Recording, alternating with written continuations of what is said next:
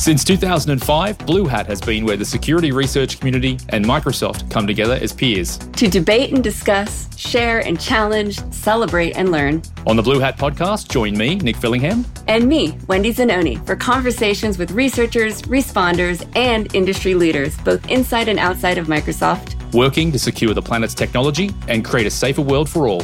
And now, on with the Blue Hat podcast. Welcome to the Blue Hat Podcast, Dr. Nestori Syynimaa. Nestori, thank you so much for joining us. Thank you. Thanks for having me. Before actual the Blue Hat event, normally when we chat to you, whether it's recording it for a, a piece of content or, or some other conversation, you are at home in Tampere, Finland. Did I say that right? Tampere. Tampere. So close enough. Tampere Yes. in Finland. Today you are not there. You're somewhere a little closer to us. What's going on? Yeah, so I'm in Florida, US, in Orlando, at the Universal Studios Resort. So there's actually a conference here, a very old conference. It's called Tech Mentor. It has actually a couple of different conferences in the same conference, but that's called Tech Mentor. And I think it was 26th time this is organized. So it's one of the oldest Microsoft conferences, conferences related to Microsoft technologies. Got it. And you're there as a presenter. You're presenting a session. Yes. So this is my fifth time here in Orlando. And then it's also organized in Seattle in Microsoft headquarters once a year. And I've been there twice. But yeah, this is my fifth time here.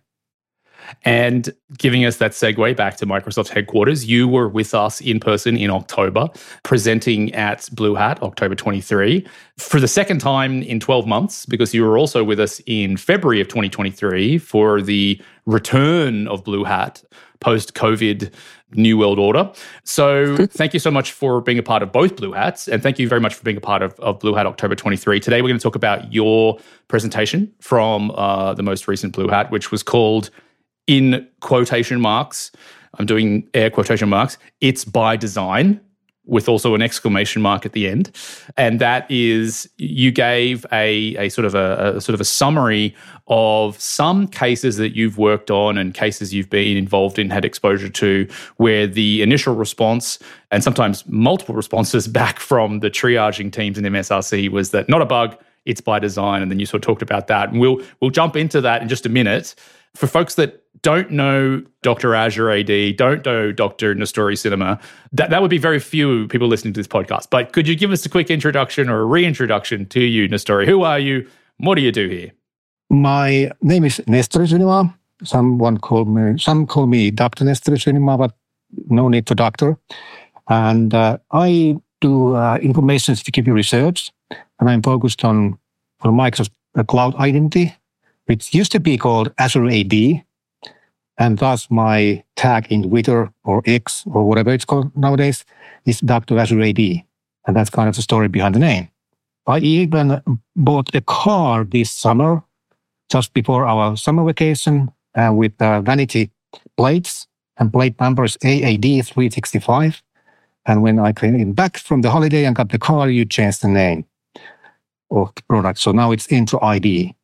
So that's also one of the joke I tell in my talks that every time Microsoft rebrands something, it costs me $1,000 because I need to do the new plates.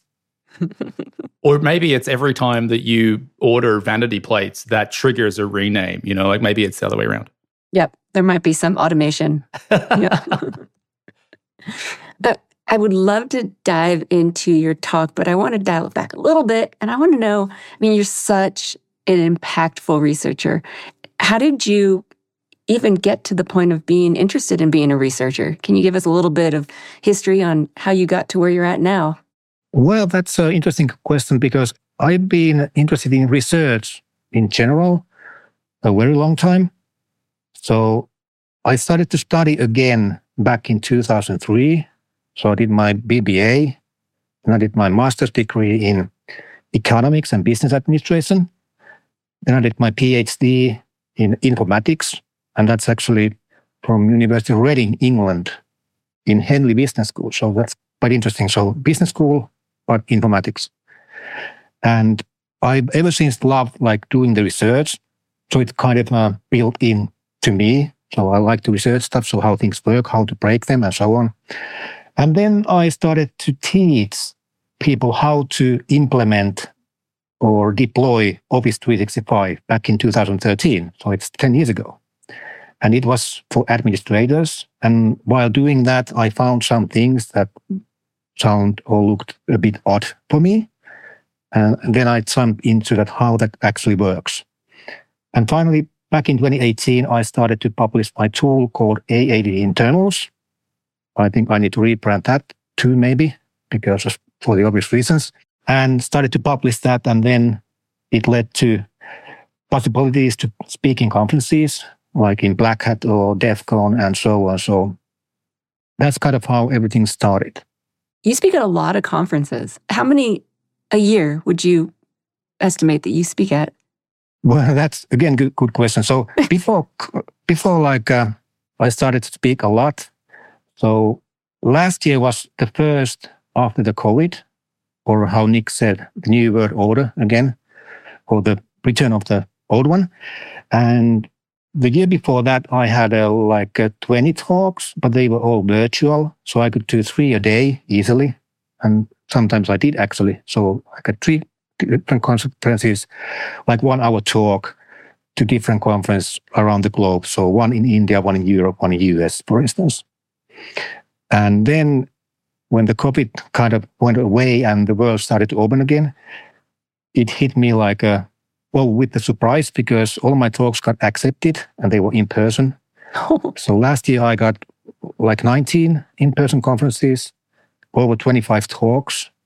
And this year, maybe a little less, maybe 10 conferences, 15 talks or something like that. But yeah. That's a lot. You must be the best at writing submittals. I don't know about that, but uh, maybe the subject of my talks are interesting. Yeah. And those are yes. mostly in like information security conferences like Blue Hat, for instance. So yeah. And Nestori, where do you find the time when you're not traveling around Europe and the world presenting at conferences? Where do you find the time to do your research? Is this your nine to five focus. And so this is this is what you're you're actually sitting down at your your computer to do each day or is this something that's a little bit more extracurricular when it comes to your your day job and your your time? Yes so my day job is uh, being a full-time researcher. So i work for secureworks which is a microsoft partner also. There's a unit called counter threat unit or ctu and i'm working there. So i'm working a team currently where there are three researchers who are MVRs also, like me. And we do the research like full time.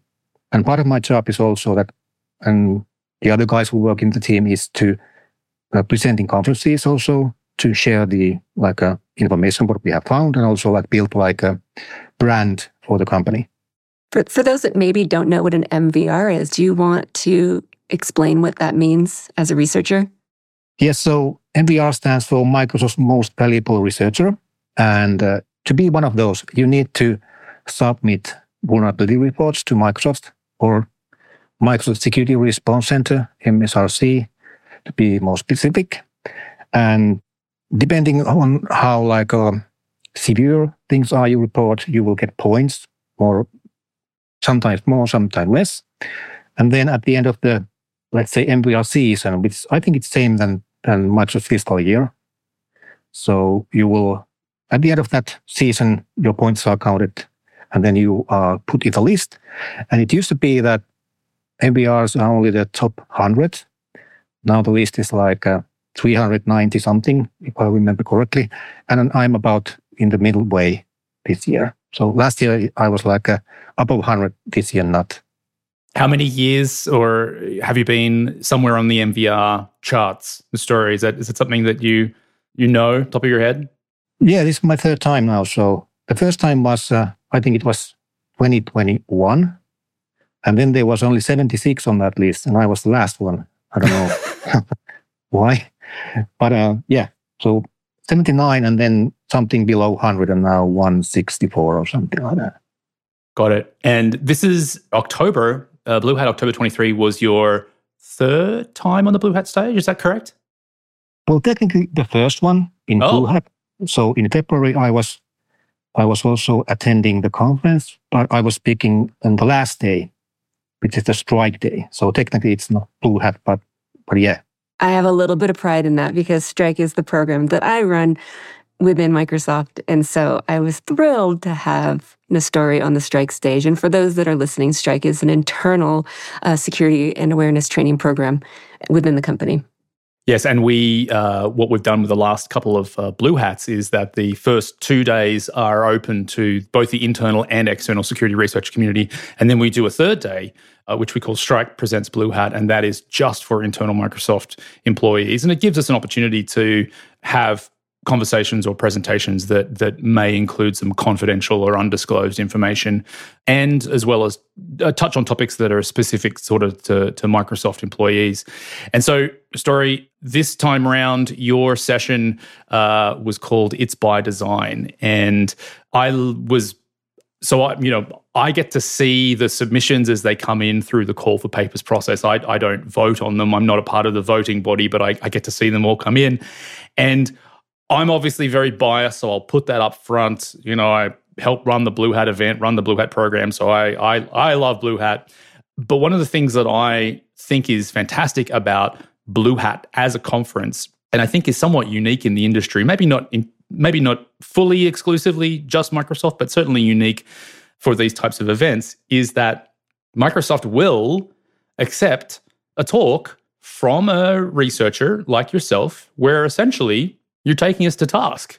You're not just saying that you have sort of found a, a, vulnerability in our product and you're talking about the process of what you found and how it worked and how it was mitigated. You're actually saying you found vulnerabilities, you submitted them, they were not actually accepted as vulnerabilities and were closed as by design. And then you talked about what happens from that point forward. And in, in, in, a, in a number of your cases that you referred to in your presentation, you talked about how eventually through backwards and forwards and negotiation and chatting with with people inside MSRC and across Microsoft, it was determined that the thing that you submitted actually was a vulnerability and did need to get fixed. I'm giving away your your, your talk here because I'm really excited and I loved it and I was really I was really proud that it was a part of Blue Hat. I'll pause here. Nestori, could you tell us a bit about It's by Design? First of all, did I get any of that wrong? Feel free to correct me here. But what what was your It's by Design session at Blue Hat all about? Yeah, well, by design, what it means is that, well, when you're submitting vulnerabilities to Microsoft, there's a kind of like, might be consequences, like you might get a bounty.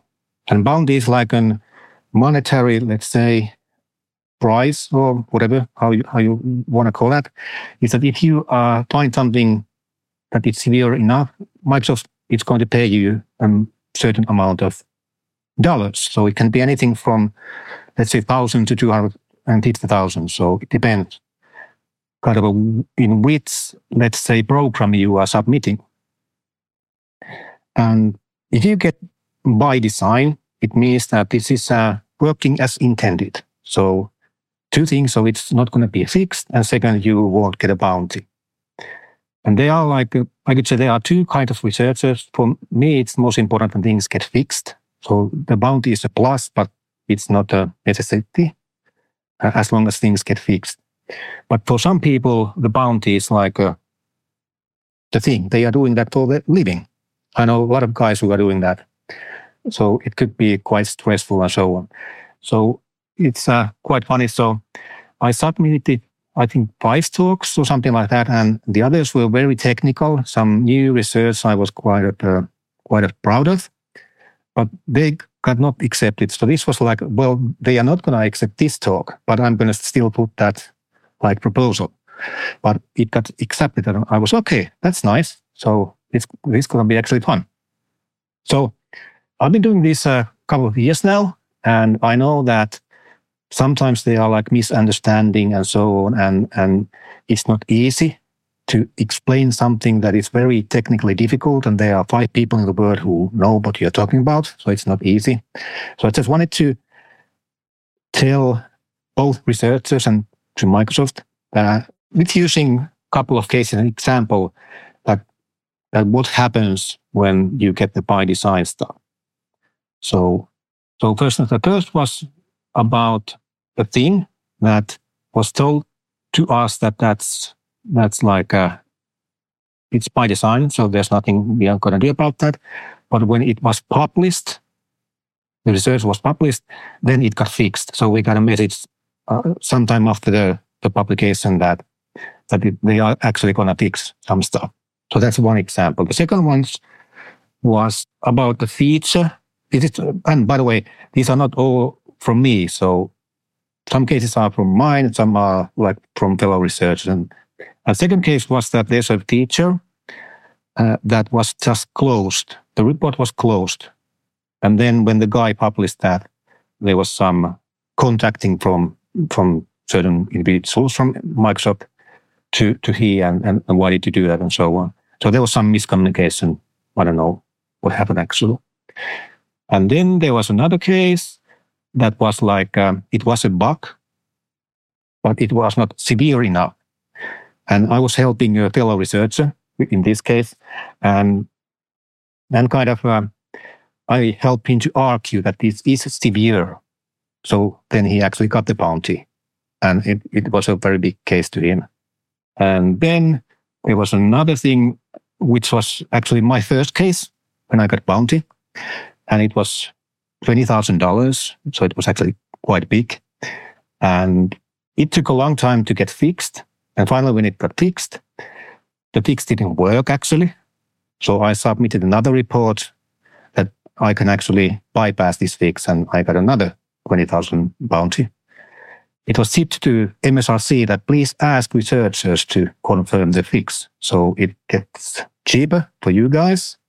And it also, before it published, like uh, it really works. And then there was a couple of other cases, but, but all of those are like different. And the last one is like my favorite. So it was, uh, I found a way to bypass multi-factor authentication and conditional access rules in certain feature. And it got back as a by design. And there was also links to documentation. And that's very nice way to get uh, a researcher pissed, if you will. but actually, it was my fault. So I didn't read the documentation. So the settings didn't got applied. So it took like five hours. I, I just didn't wait enough. So it's just an example that also researchers are human beings. So we make mistakes and so it's not black and white. So it's not that Microsoft is bad and researchers are good. So it's nothing like that. It's, uh, we are all in the same mission, if you will. So we want to get things fixed and we just need to talk a bit more sometimes with each other. Gosh, I really loved your session, and we'll put a link into the show notes so folks can hopefully uh, get a chance to see Nestori's the recording of Nestori's session. One thing I loved about it is that I really felt what the takeaway from your session was and, and you just touched on this uh, twice then is that we are all humans. The researchers are humans and then the folks on the receiving end of bug submissions whether they're in msrc or at any any vendor who runs a, a bug bounty program are also humans. And so there's a human to human dynamic as well as just sort of communication as a as a vehicle as a medium that's a big part of it. Then the other thing that you said that that I think is really, really important is that sometimes a researcher has found something that only a handful of people on the planet will understand. Sometimes, you know, you, the researcher, whether it's Nestori or anyone else, sometimes you will have dis- you will discovered something, a flaw in logic, a vulnerability, a bug that maybe five people on the planet would actually be able to sort of understand what's going on on the other end or even be able to sort of dig into you know the code or the logic under the covers. And so really when that's the case, your presentation I felt was sort of a masterclass in tenacity and what to do when maybe you've you've come across this roadblock where you, the researcher, have found something. You you feel very sort of passionate that you have found this thing and it is a potential vulnerability or is something that could be taken advantage of by a, by a bad actor.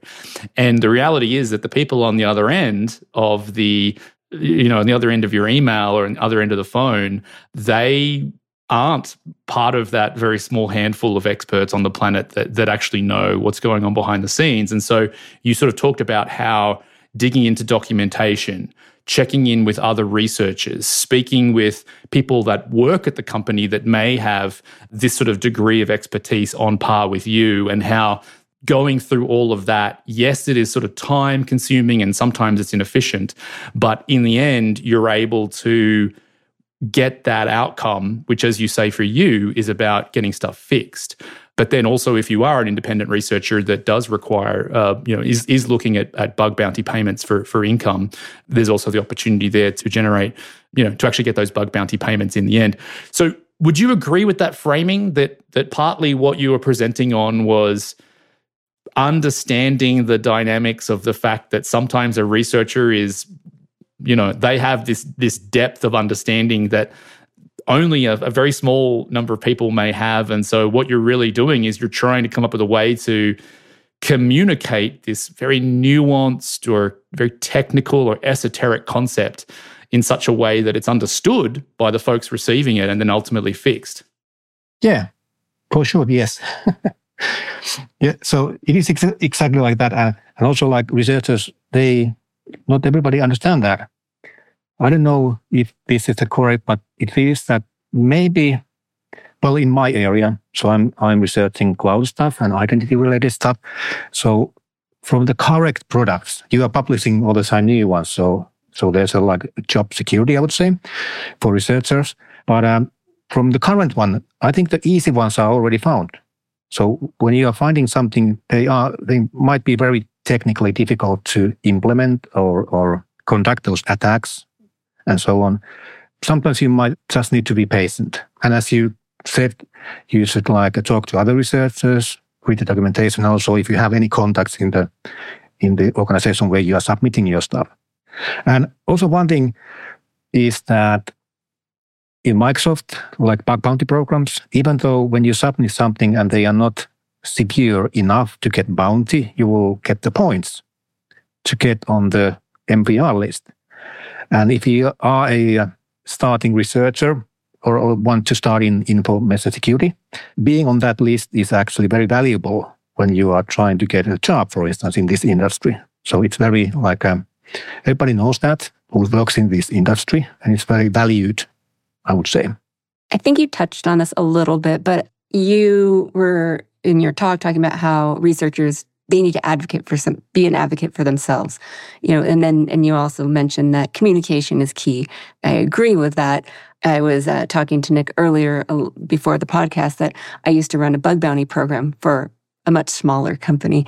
But um, one of the things that i gave a talk on at an OWASP um, conference was how your relationship with your researchers is the main key, I think, to a successful program. So when you were talking about, you know, communication is is so important.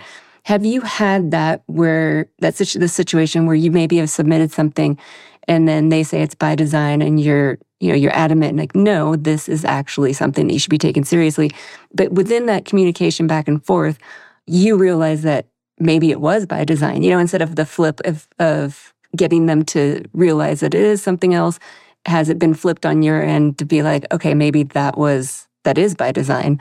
I could see that both sides happen.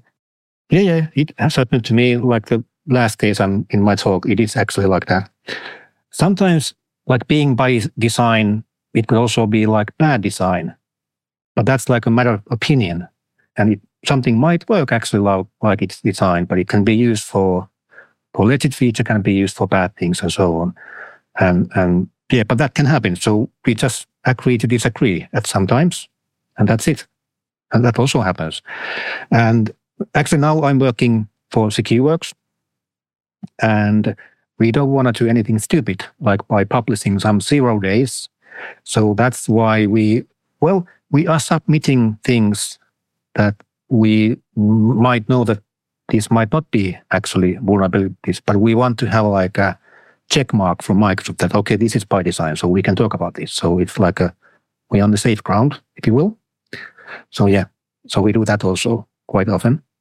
For yourself, and and I assume this is something for most researchers. It's that that fine line between demonstrating a vulnerability, but then also there's that other darker side where hmm, I could exploit this and do something else. Like, how do you approach that from an ethical standpoint? For, and I assume that comes from, you know, what is your intention? You know, doing this job, like you want to make the world a better place, or you just want money, or not, not necessarily you specifically, but researchers in general. I can see this being very a fine line for folks. Yeah, no, I'm also like part of uh, like hacker communities, and I have the whitest hat of the all. But uh, sometimes some don't have that white hat, so it's grays or even black with some some people. So there are different motivations. So, for instance, it's challenging because, and it's a known fact that if you want to like make most of money with something that you find, you go to the black markets and sell that bug for 10 times, for instance, or then you report that to Microsoft and they say that, okay, this is low security stuff and they're to fix that and you won't get anything. Or maybe you will get bounty once, but yeah. So it depends. So there are people with different backgrounds. And because I'm a researcher, so my ethics come from that. So it doesn't matter kind of what research you do. You always need to be ethical. Yeah. Agreed. Yeah. This feels like a wrap up question, but I'm, I'm not trying to end the, the conversation. But one thing I, I wanted to sort of ask Nestori was how might the learnings from your Blue Hat session on It's by Design and the experiences that, that you've had submitting to Microsoft, where that was the initial response, how might that be applicable more broadly across the industry? So, for researchers researching other platforms, for companies running their own bug bounty program. I felt like a lot of what you talked about was not specific to Microsoft uh, in the sense that it was guidance to researchers on what to do when you get a response of It's by Design, but it was also guidance and recommendations to those vendors and to those bug bounty program that the folks running bug bounty programs across the industry on you know, being open and honest and timely with communication with researchers to, you know, ensure that there is uh, consistency in what is being said to researchers. You had one example where two researchers submitted similar cases and one was told one thing and one was told the other thing and so the feeling there was that the initial feeling was perhaps one of dishonesty when in actual fact it was it, you know it was just sort of an inconsistency or, or or something I guess my question is how would you summarize all of the sort of takeaways and the learnings as something applicable more broadly to the industry? Yeah, well, this this was in Blue Hat. I was talking about Microsoft cases, but but as you said, this is uh, not just Microsoft specific. So all these things are available or not available, but they are, are out there with other vendors too. And well, as I told, I'm I'm a member of certain hacker communities, one thing we talk about a lot is bug bounties. And there are, well, let's put it this way that Microsoft bug bounty program, I would say that it's uh, one of the best ones in, in, in a mean that, well, you're a big company and you have a uh, more people to run bug bounty programs than others do. So it's not easy thing to do. Uh, and, uh, and not many organizations actually want to do that. They don't want to run bug bounty programs. So they are afraid that people are finding bugs. But that's the whole point of the bug bounty program. So, so yeah. And well, one thing that uh, is good for organization that has bug bounty program is that there's a official ways that how you can report stuff. And also you have the safe harbor thing, which means that it is, it is okay to try to break your stuff to the point that you can prove that you can do that. So you shouldn't go any further. But there are organizations that doesn't have anything like that. So if you are reporting something, they might even sue you. But why did you do this? And then we are telling them that just please fix that. So, so that's also one reason that people might not wanna even to report bugs to some organizations. So yeah. But anyways, yes. So this is a everything applies in the broader context of the whole bug bounty industry. So yeah, I agree on that. I think people used to have to carry letters, whether they're doing physical pen tests or any kind of security testing in that sense. You had to have a letter that like basically it's a get out of jail letter. And this is like, you know, I'm sure we can find some folks that are from that era that can talk to us a little bit about that. But but being that there are these programs now that give you that protection, it makes it so much easier to find the things that you find. And and I can see people being a little concerned about it. If you're a smaller company, like what is this going to mean for us? What are you going to find? But in, in my experience, the researchers are such a vital part of, of a company to be able to ensure that your customers are safe, you know, their data is safe, every, you know, the products are safe. So um, I think it's a great thing. And, and like you said, I love all the initiatives that are happening now to ensure that there is protection and people can safely report things. Yeah. So, Nestori, you're in a um, a category of researchers where you do genuinely have this sort of immense depth of expertise and understanding for how Azure AD and Active Directory and Entra and all the various permutations and names of sort of Microsoft identity platforms and systems work. And so for you to be for you to submit something and get an it's by design, you're in a very unique position in which you have that resourcing and that that knowledge and that experience to be able to, you know, essentially push back and say, well, here's why I don't think it's by design. Here's why I think you should take another look. I wonder in your conversations with other researchers, especially those that are new, new to research or new to a platform or just sort of just sort of new to the the the industry in general, how might they know or what could they do to know if they have been, you know, if a case has been closed as by design or not a bug, et cetera, et cetera, what could they do to sort of check for themselves, like, hmm, you know, am I actually onto something here and should I push back and should I should I you know keep engaging with with this vendor or keep engaging on this case and getting them to look at it again versus oh, you know what? Actually, maybe I maybe they're right, and you know, I am I am sort of a bit new in this space, and I I guess I don't maybe fully understand how it works. Like you're in a unique scenario where you can make that call yourself. But what would your advice be to new or up and coming or younger researchers to be able to decide should they keep investing in in that submission and pushing and and and trying to get it sort of reopened and readdressed? Yeah, well, joining a certain, let's say, communities where other fellow-minded researchers, for instance, that would be the first thing. So you could find a person there who works on that industry or that area and can have a look.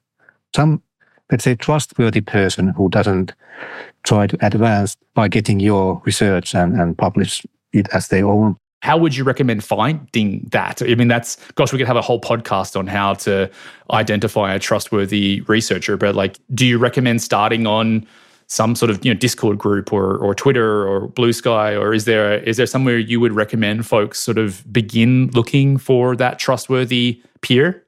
Yeah. So maybe look like a conference talkers, speakers, try to follow them and then to see their followers and who they are talking with in, in on, online. So that would be one thing sure. Because yeah, you, you don't know. So this is also network of trust, if you will. So somebody knows somebody and somebody knows somebody and so so on. And also if you have any contacts to let's say if you're doing Microsoft bug bounties, somebody who works for Microsoft, you're a very big company, so there are a lot of people that you might know that is working there. Well, of course, it can be a bit challenging like in countries like in Finland, there is like in quotes, that's only sales and marketing. So there's nothing pretty much like research or, or anything like that. So, so it might be a bit challenging, but yeah. Got it. So just to summarize, look for, you know, maybe a, a seasoned conference presenter like yourself mm-hmm. who who is mm-hmm. out there presenting regularly in the space that you're researching and you know reach out to them and you know maybe see if they're open to, to having a conversation to double check your work or just see if you're on the right track. You, you would recommend that for for newer researchers? Yeah correct. And i got those requests every now and then. And some are like uh, they are really something some are not. So it's also good to ask for senior researchers so they can tell that, okay, this really isn't nothing. It, it isn't. And then if it is, it, they can help you like to push back as, as you used that term earlier. So, yeah. In your history of getting by design responses, how has that changed the way you write reports? Figured like it's got to, your reports have, have to have had evolved from those responses so that maybe they're more robust or more detailed or more impactful like okay i showed you before but let me really show you what this is. How has that adjusted your report writing? Oh yes it has an effect so i have a one case from three or four years ago that it wasn't actually like by design but it was like they closed the report. That give, uh, sent us a poc preferably like a video I sent the video and it was closed again that can you send me a POC? And I was, ah.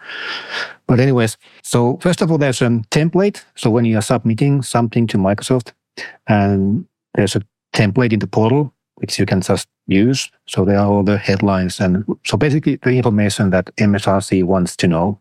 And especially when you are like a new starting uh, research and nobody knows you, then you should use that. So it's easier for the people who are triaging to see what is there.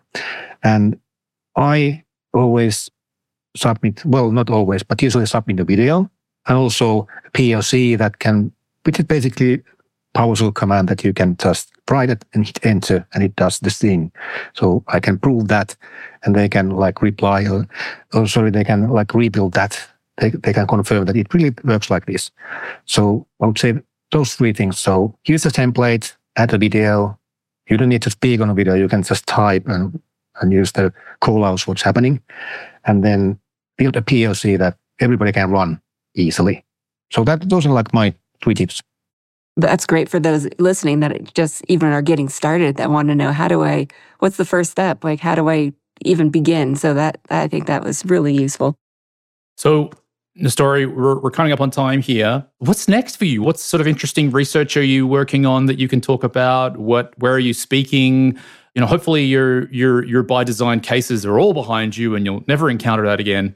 There's some sarcasm in in in me saying that, but yeah, what's coming up for Doctor Nestori Syynimaa? Don't call him Doctor in the next the next little while. Where can we see you? Where can we we follow your exploits? Well, the next thing is that I'm gonna join Microsoft actually as a principal identity researcher later this year or beginning of the next year. Wow. Wow, that's big news. Yeah, it is. Yay. that's awesome. Still in Finland, or are you going to be bringing the family over to uh, the US? I'm still in Finland. So I, I will be based in Finland. Wow, what that's huge news. Wow, we're not we don't we don't normally uh, break news on the podcast. I guess we're not break, breaking news on the podcast because we are recording this in the, the middle of November. But that is that's big news. Wow, Nestori. Wow, congratulations and um, well, congratulations well, to us that you're coming to join us. That's fantastic. Yeah. So in my current job, there's a there's only well, how would I put this? So in Microsoft, I have a bigger impact. So that's the reason why I'm joining you actually. So I, I, it's easier for me to help more people to keep them safe inside rather than outside, if you know what I mean. Absolutely. Uh, and you've had such a, an immense, massive impact as a researcher in your current place that I, I can only imagine how that will amplify coming over uh, and working for us directly. So will you still you'll still be researching? You'll still be focused on identity platforms. Will you still be doing AADInternals? Will you still be doing all of the speaking, uh, or is that to be determined? That's that's, uh, that's for a future date. That's to be determined. So yeah, so no details at this point. All right. That means more more presentations for us that we get to have you. That's amazing. I'm already planning. well, thank you very much for being here. Enjoy Orlando. Enjoy the weather. I'm sure it's very different from Finland. Well, actually, now it's raining the whole oh. week, oh. but uh, it's a much warmer. Maybe more sunlight now? Are you getting into the darker? No, sun months? is behind the sky, so sorry, Got behind, it. The, behind the All clouds. Right. Well, yeah, we'll enjoy it anyway. I will. It's, it's, it's sounding well, a lot more warmer here. Wonderful. Well, thank you very much. And um, we appreciate you being here. And thank you, everyone who's tuning in. Thank you for listening to the BlueHat Podcast. Have a good day. Thank you for joining us for the BlueHat Podcast. If you have feedback, topic requests, or questions about this episode, please email us at bluehat at microsoft.com or message us on Twitter at MSFTBlueHat. Be sure to subscribe for more conversations and insights from security researchers and responders across the industry by visiting bluehatpodcast.com or wherever you get your favorite podcasts.